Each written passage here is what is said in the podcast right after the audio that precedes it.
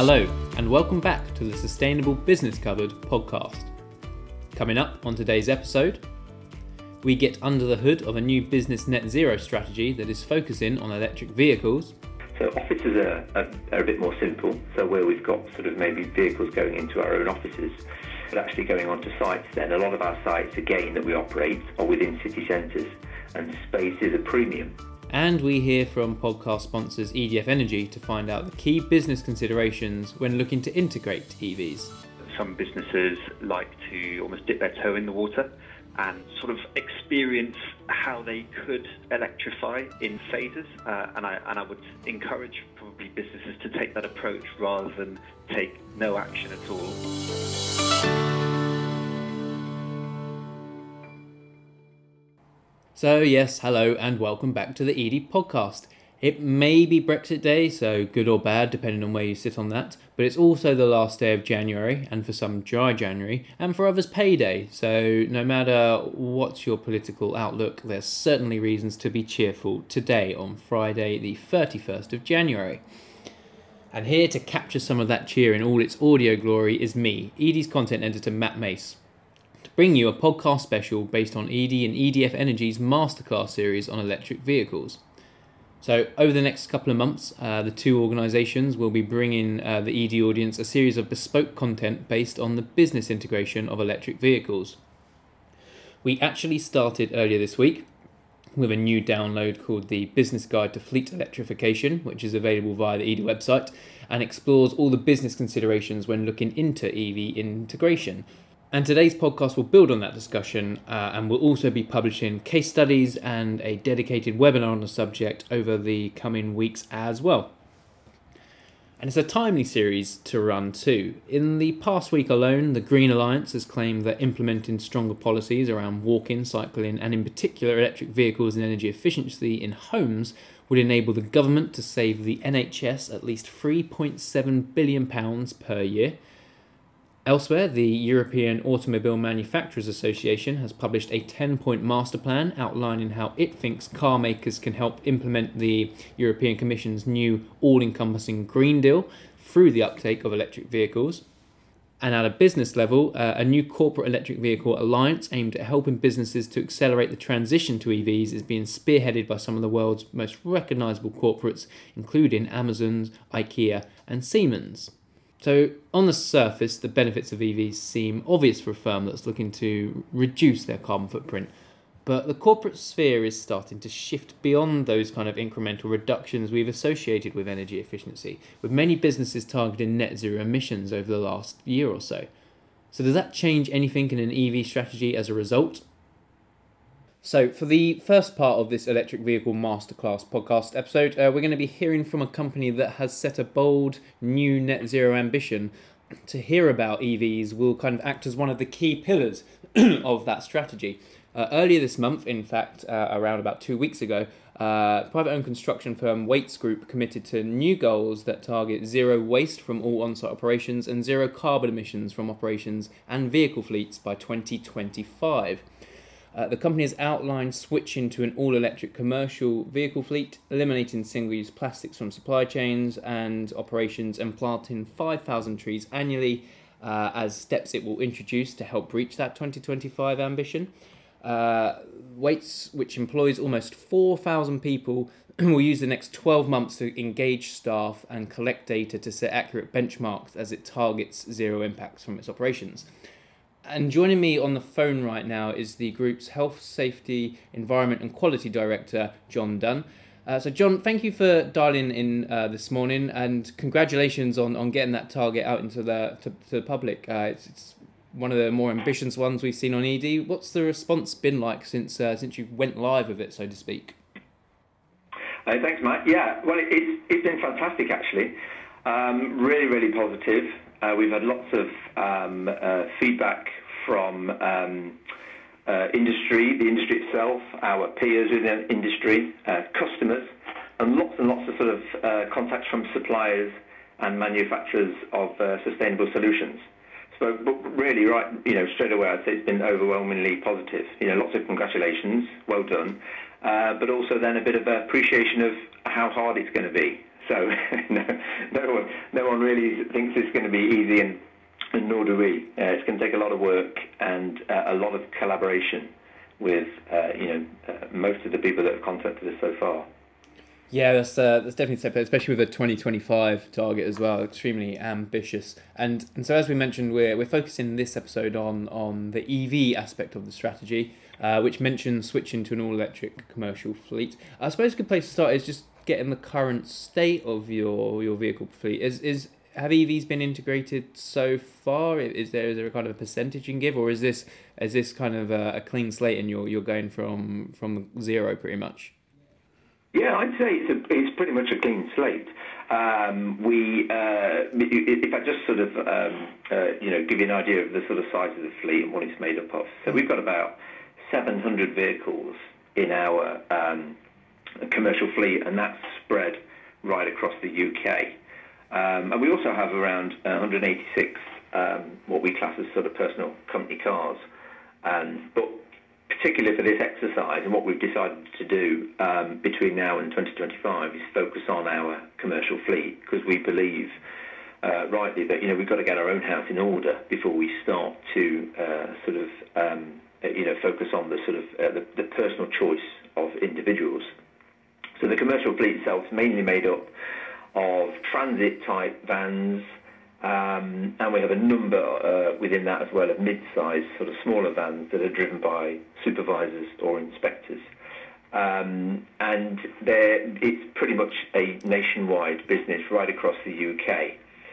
Uh, so it's uh, at the moment we are trialing. So we've got a couple of um, uh, uh sort of fully electric uh, Nissan vehicles um, that we're trialing in the centre of London, and also uh, we've got a sort of new electric smart car um, on trial for our supervisors.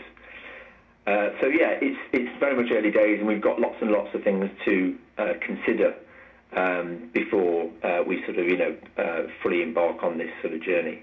And and what would you say are the, the major considerations that you are looking at around, especially around the, the, the trials and the pilots you're you're testing right now?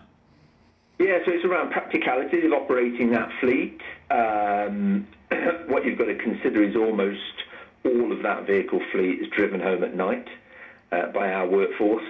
Uh, and many of them live within city centres, within tower blocks and apartments. Many of them don't have access to off-road parking.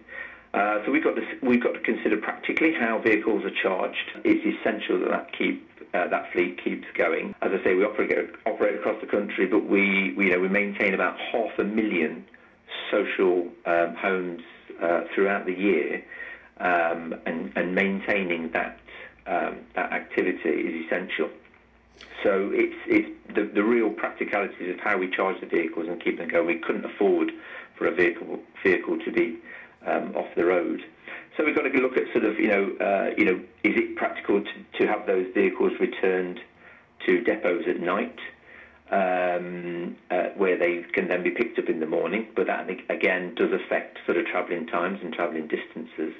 So yeah, it's, it's, it's many of those things, you know, and also sort of site as well.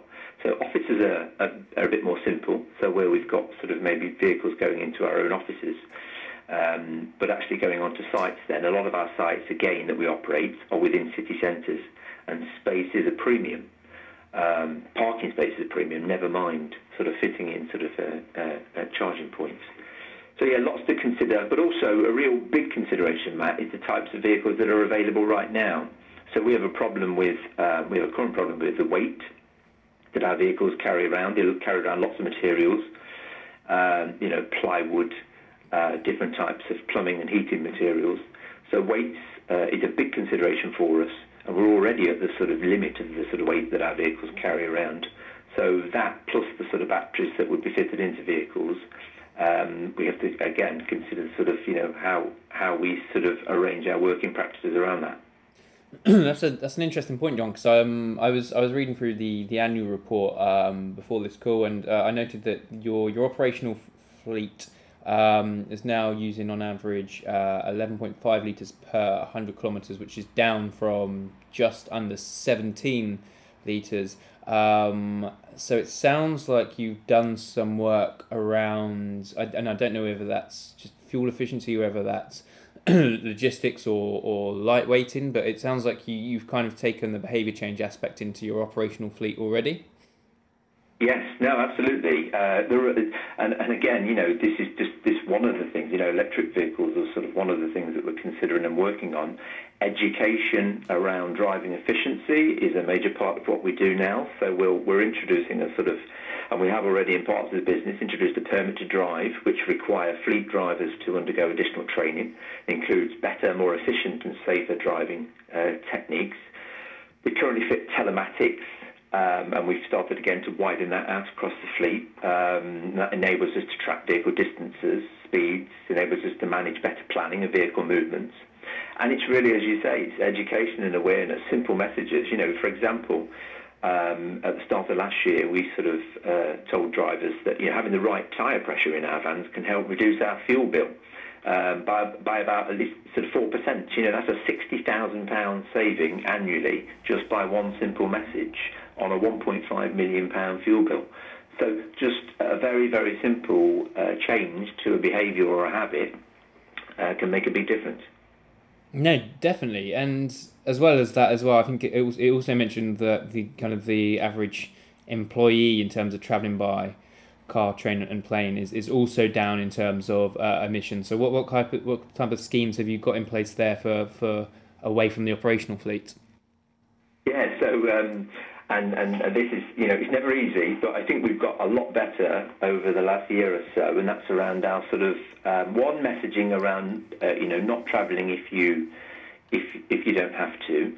So, you know, we're, we're, typically in this industry, you know, we sort of, we, we have a lot of meetings, probably like other industries, but in ours is we're great at meeting, you know, uh, two or three hours at a time. People travelling great distances to get to those meetings, and some actually travelling, uh, it takes them longer to travel to the meeting than the time of the meeting is itself. So we've really invested in a lot of um, video conferencing facilities.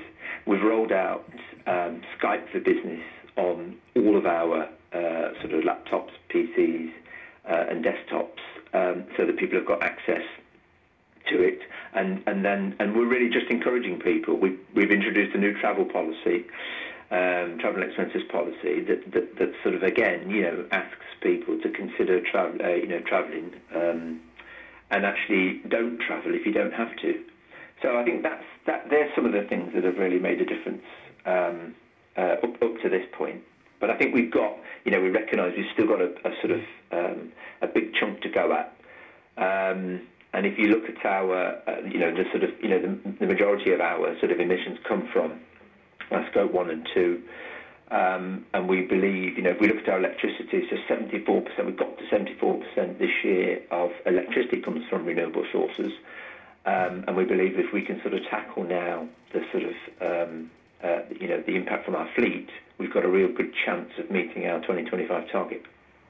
That's really good to know. And do you expect EVs to impact that the, the the electricity demand that came from renewables? Will you know will that will that go up? Will that go down as a result? Especially if you're going to start looking at like on-site charging, for example. Uh, uh, yeah, well, yeah, that's a good point. Um, and again, uh, the, when we sort of our electricity at the moment, so we use a single energy provider. So having that single energy provider in place allows them then to be able to sort of um, to buy uh, the best uh, energy from the best sources, and having them in place has allowed us to sort of get to a high level of 76% in terms of renewable. So we wouldn't see that sort of changing. Um, I think the on-site stuff, as I say, is quite. It, it, I think that would be easier to manage. It's the off-site, it's the public um, sort of charging that will be, our, I think, our biggest challenge. Um, if, if, we if we can't get it to work where our sort of vehicles can be left in a depot overnight, then we're going to be relying on sort of the accessibility of public charging, um, and that's something that we'd really really like to see sort of improve over the next couple of years. I mean, that's really going to be a sort of make or break, I think, for us over the next few years. Is seeing that sort of investment, and we, you know, even in your own uh, magazine this week, where you talked about the sort of DFT setting aside the 10 million pound uh, for the installation of EV chargers. I mean, that's fantastic. We really, really welcome that. But it's, it, we've still got a big challenge, haven't we? We've got to get more sort of uh, more access to charging facilities and actually faster charging as well. So it sounds like you've pretty much answered my next question, but I will ask in case there's anything else to add to that other than the, the kind of public charging aspect. Are there any kind of external enablers, whether that's policy, whether it is collaboration, which I know you touched on at the start, um, that you feel yeah. you you know that really needs to kind of accelerate in 2020 to help you meet your 2025 targets? Yeah, definitely. Um, I mean, I guess I guess one would be we sort of uh, we need those local authorities to start taking advantage of those funds uh, to create more options for charging. Um, but it, it, it, I mean, it really is a challenge. And if you, you, look at, say, if you compare, say, fuel stations, so we have about what eight and a half thousand fuel stations in the UK, I think, round about that, and the public spend typically around five minutes on average in fuel station. So, you know, if we can get that kind of solution in place for electric vehicles usage. I mean, that's that's where we're really going to sort of see a, a, it take off the tipping point, and and you know it, it's going to come. I think the society will move towards electric vehicles, but we've got some work to do. Um, charging times are still um, a bit longer uh, than than we could probably you know, you know practically work with right now. Um, so I'd like to see sort of manufacturers coming up with sort of faster charging facilities. More, we're still at sort of, I think it's 9 EVs to every one charger in the UK, uh, which is good, uh, but we sort of, uh, you know, we need to sort of be st- installing more. I mean, for example, you know, even, even myself for electric vehicles, so I've got, we're off, um, we're on, sorry, on street parking, and the nearest charging point to me is about half a mile away. Um, and and then probably typically you're looking at a sort of it's a, it's a sort of 7.5 kilowatt charger, and it takes probably about between four and six hours to charge a vehicle. So it's it, it, you know we're not quite there yet in terms of sort of in the practical sense. So it's increasing the n- number of public chargers. That would be fantastic. Um, you know, increase the number of rapid chargers, um, and, and and actually just sort of you know more you know, I guess more avail- availability or um, or types of sort of vehicles that you can get that are fully electric. Okay, John. Well, that's that's been a great introduction to uh, EV ambitions and, of course, that wider net zero uh, target. Uh, and I'm sure we at Edie will be uh, hoping to keep up to date on the latest happenings with that ambition um, that that your company set. Um, uh, we've kind of come to the end of this segment, John. So thank you so much, uh, so much for your time today. It's been a pleasure speaking to you. Thank you very much, Matt. Yeah, pleasure. Great, and yeah, like I said, um, it'd be great to keep in touch uh, about those targets. So I'm, I'm sure we'll uh, we'll be open to, to speaking again later in the year. So a big thank you for John for taking part in that call, and yes, we'll definitely be keeping a close eye on Wates' net zero strategy going forward. That's it for part one of this episode, though. So pause here if you need to, but join us for part two, where we speak to EDF Energy's resident EV expert to explore the key questions and considerations for EV fleets.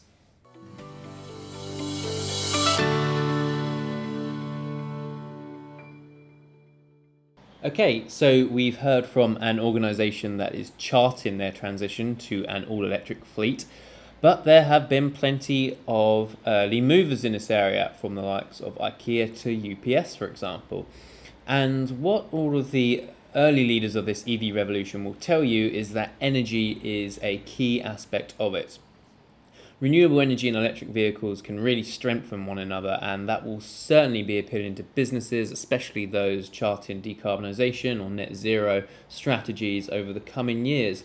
And as we heard from John at Wates earlier, surrounding EVs with the correct infrastructure is not an easy task. And that's why uh, EDF Energy are not only the uh, sponsors of uh, this masterclass and therefore this podcast episode, but the company's uh, electric vehicle lead, uh, Phil Valerino, is, is joining us now to discuss um, the uh, the integration of electric vehicles into business fleets across that whole kind of spectrum, that matrix, if you will, that kind of looks at the, the vehicle itself, that the energy to power it, and the and the, the, the infrastructure that surrounds it. So, um, firstly, thank you for joining me today, Phil. It's a pleasure to speak to you. Thanks for having me on. Thank you.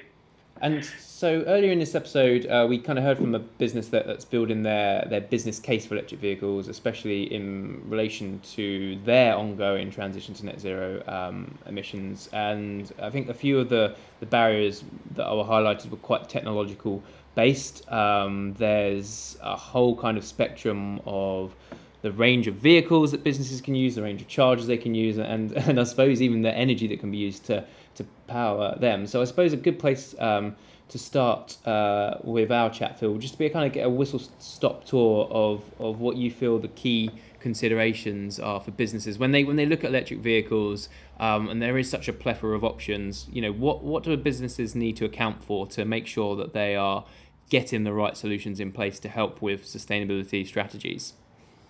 Well, I think first of all they need to look at their basic business needs, see whether their actual operation can be developed to integrate electric vehicles.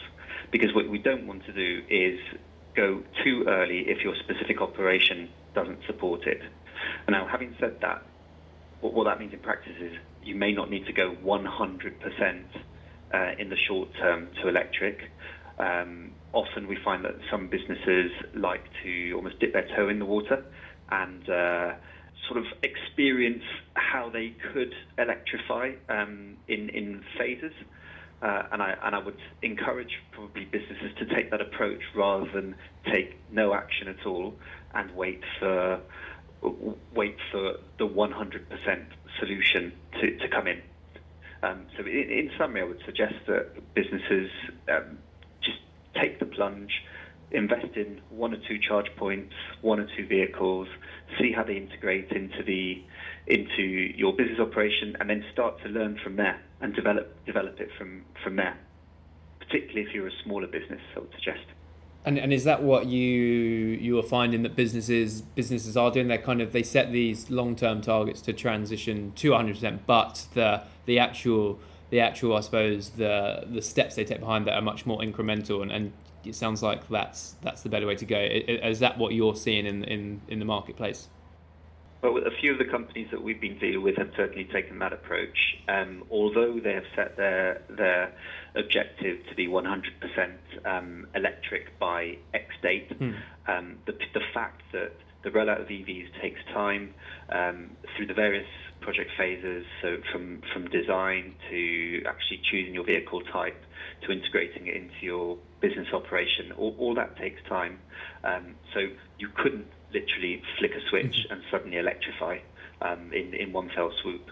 So the, the, the, the rollout of electric vehicles in a fleet does take an incremental approach, but as more and more vehicle models come online, more and more options for charging, and the more and more business propositions come to market in this um, in this very um, quickly developing space, I think it will become more and more easy for businesses to electrify. Yeah, so obviously um, EDF Energy partnered with us on our business guide for, for fleet electrification. Um, that report, which obviously went uh, live earlier this week, um, and that kind of outlined the, the different uh, vehicles in terms of, of range and power, and also the, the different uh, charges from slow, fast, and and um, and rapid. And we do have a link to that guide uh, that's accompanying the uh, the article uh, for this podcast. And and as I mentioned, within all that complexity, all those different options, it's perhaps um, easy for the benefits for businesses uh, in terms of electric vehicle use and indeed charging to to get lost. Um, where do you see electric vehicles um, sitting within that that kind of net zero transition that we're seeing? I mean, again, you, you mentioned it depends on the size of the business, but fleets and transport are such a huge source of emissions that that nationally this is this is something that has to happen, right? That's right. Um, cars and vans are the um, largest um, contributors to CO2 emissions. I think in total they they they emit well over or contribute well over 90 um, million tons of CO2, um, and therefore the pathway to net zero or deep decarbonisation of transport by 2050 um, involves quite drastic action um, in the space of electric vehicles, so car, cars and vans. Um, today, there are just over 250,000 um, electric vehicles on the road. Um, we reckon that by the early mid 2020s, uh, which is pretty much you know tomorrow around the corner, we'll be getting to those that one million um, EV milestone quite quickly, uh, and then we see from 2030 onwards, um, our forecasts plus lots of other um, analyst forecasts are showing that 2030 to 2035 will be the tipping point. Um, can't really go much later than that if we do want to hit this net zero by 2050, as is our legally binding um, uh, obligation. So yeah, uh, the the milestones and the, the tipping point they mentioned all sound you know uh, extremely promising, and I think the the uptake in electric vehicles over the last five years has been uh, very promising in general. But it sounds like as we get towards those tipping points, the the infrastructure, there's going to be some challenges around that, not just in terms of uh, the, the number of charges that businesses or indeed public organisations have access to, but also how the electricity um, is used. I'm, I'm, imagining that's something that EDF Energy are looking quite uh, heavily at to make sure that you know there is no unintended consequences as EV uptakes happen. Yeah, quite right. So just to put that into context, so today with the number of EVs on the road today and the indicative additional demand in terawatt hours per annum is, is about you know about half a terawatt hour. So that you know that doesn't really move the needle in terms of extra energy consumed by uh, or required by by electric vehicles. Um, as we go forward, um, as we hit sort of the the uh, one million cars or EVs on the road, we would expect about potentially a 1% increase in uh, electricity consumption per annum, um, which is, you know, more more electricity. Therefore, it's key that that extra electricity generation uh, is is low carbon. Otherwise, you're just exacerbating the problem, and you're moving.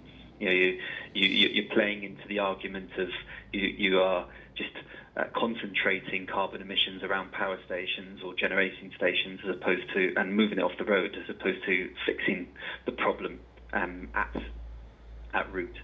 Um, so the as as the number of vehicles increase, potentially energy well energy demand increases.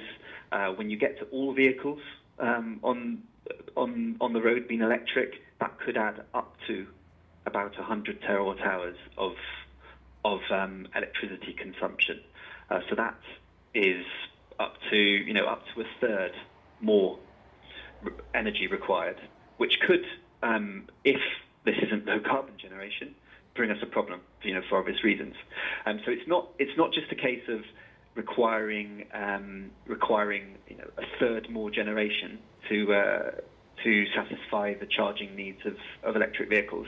It's a it's it's a question charging more smartly, um, and um, being able to, you know, rather than adding generating capacity, uh, using the, the full extent of the, our generation fleet, you know, as a as a, as as GB and charging vehicles in, in, in a smart fashion. So that's going to really open up the, the the market and the opportunity for for smart charging and exciting business propositions around around that.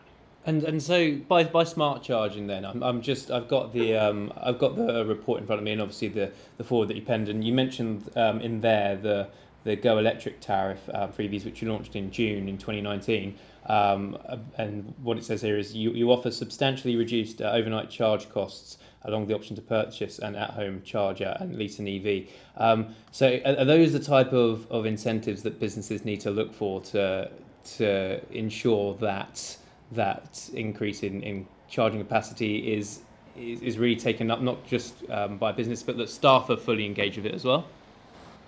Uh, yeah, so our Go Electric tariff is more of a is a is a residential proposition, mm. um, and your sub- substantially reduced rate is we're talking at a an off-peak rate of about eight pence a unit, so that is about fifty percent of of a of of of the standard um, electric electricity unit.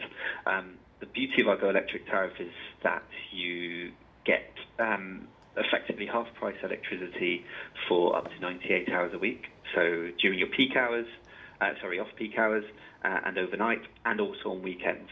Um, so that's a you know a significant um, and attractive financial saving there. And obviously, we're working to update our tariffs all the time um, to to make this a, a really attractive offering for customers to go electric um, by you know saving saving money, saving uh, the their or reducing their carbon emissions, and also you know, having having fun because driving an EV is is, is great fun.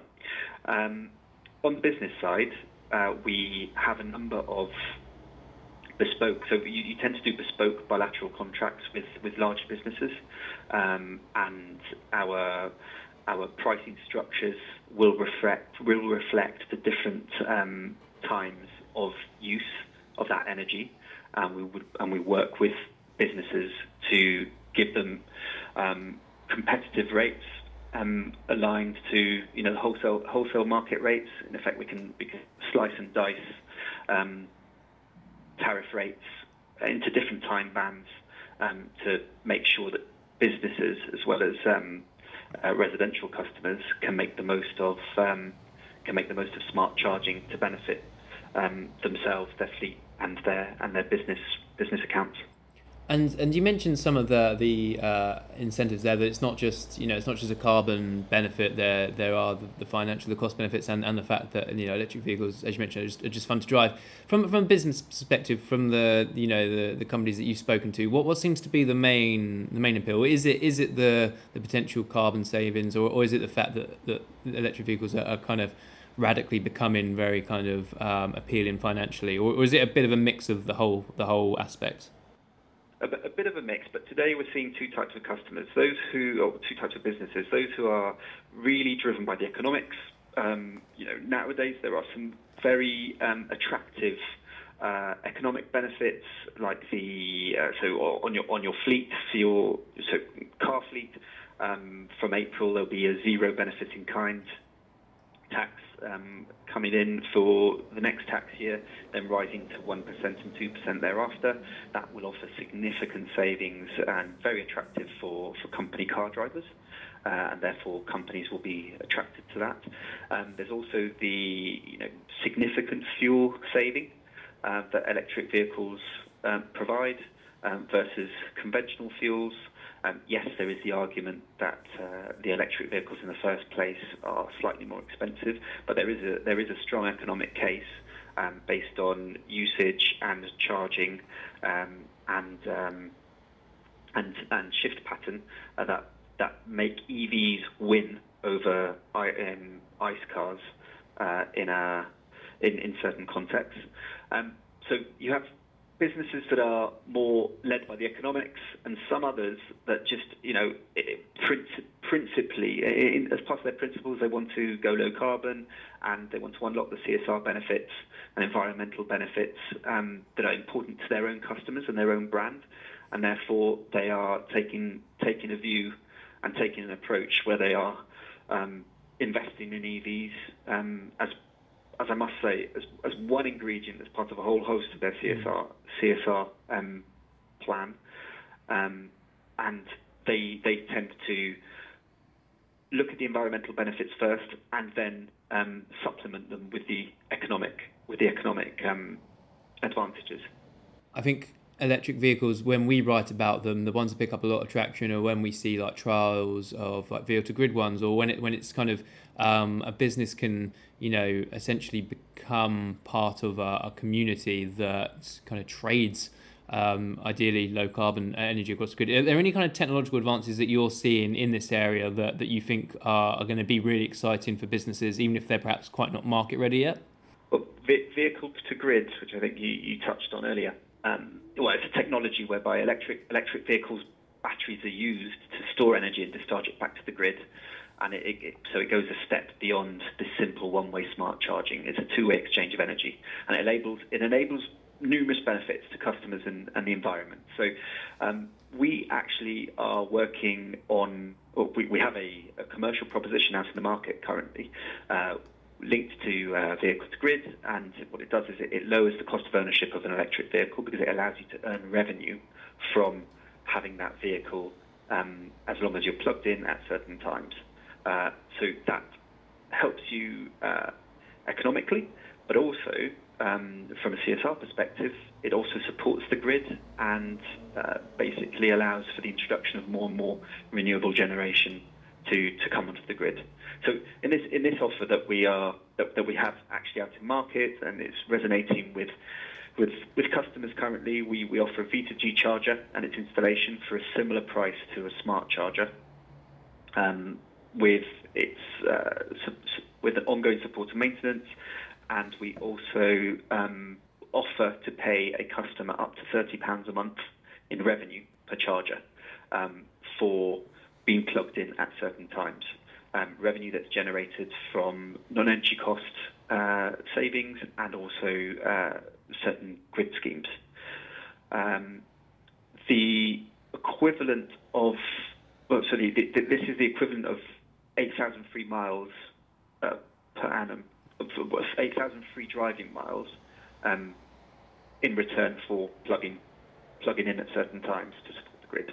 So it sounds like there's um, a lot being done that, that's really. I think that, that myth that electric vehicles are probably too costly is slowly being um, dispelled by the sounds of it. And um, Phil, it's it's been great to have you on today. So uh, we're kind of approaching the end of, of this episode. Um, so I think um, to finish on a nice kind of succinct soundbite, um, it'd be great just to get a a kind of one sentence um, soundbite. So, in your words, what you feel that the biggest opportunity that EVs represent for businesses that are looking to set or reach net zero targets? Well, the, the biggest opportunity from uh, owning an EV or switching to EVs is the very real reduction in CO2 that it, that it gives you from day one. The, you know, the minute you switch to an electric vehicle, you are no longer emitting carbon um, you're doing your bit for the environment, and given the attractive um, benefits, the economic benefits uh, from switching to EV, from both tax and reductions in fuel costs, you're also saving money from day one. Nice way to, to put it there for those uh, businesses perhaps still on, on the fence uh, there, and, and it's a great note to end on. So um, I want to say uh, thank you to, to Phil and indeed uh, EDF Energy for your insight today. Uh, thank you for taking time out of what's probably a, a very busy schedule to speak to me. You're welcome. Thank you very much for having me on.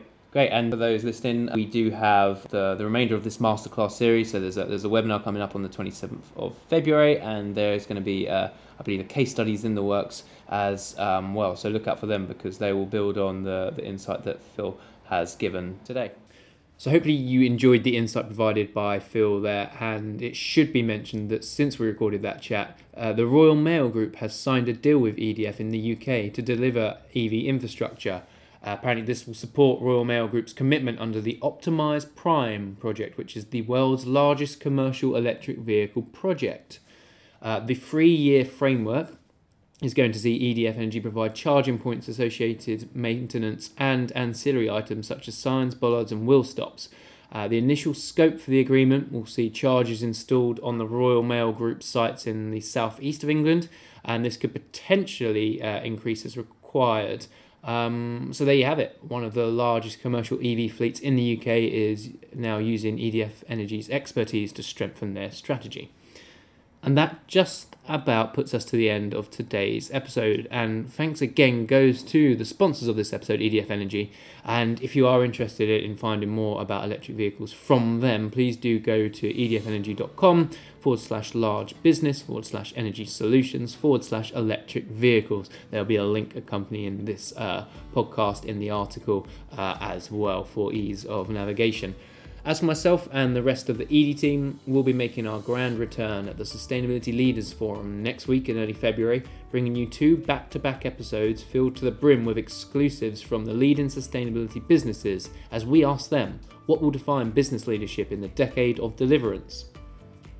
And if you want to be notified about those episodes, or indeed listen to our previous backlog, then do search Sustainable Business Covered on both iTunes and Spotify, or you can search Sustainable Business Covered on the edie website. Hopefully, I'll see some of you at the forum next week, but until then, goodbye.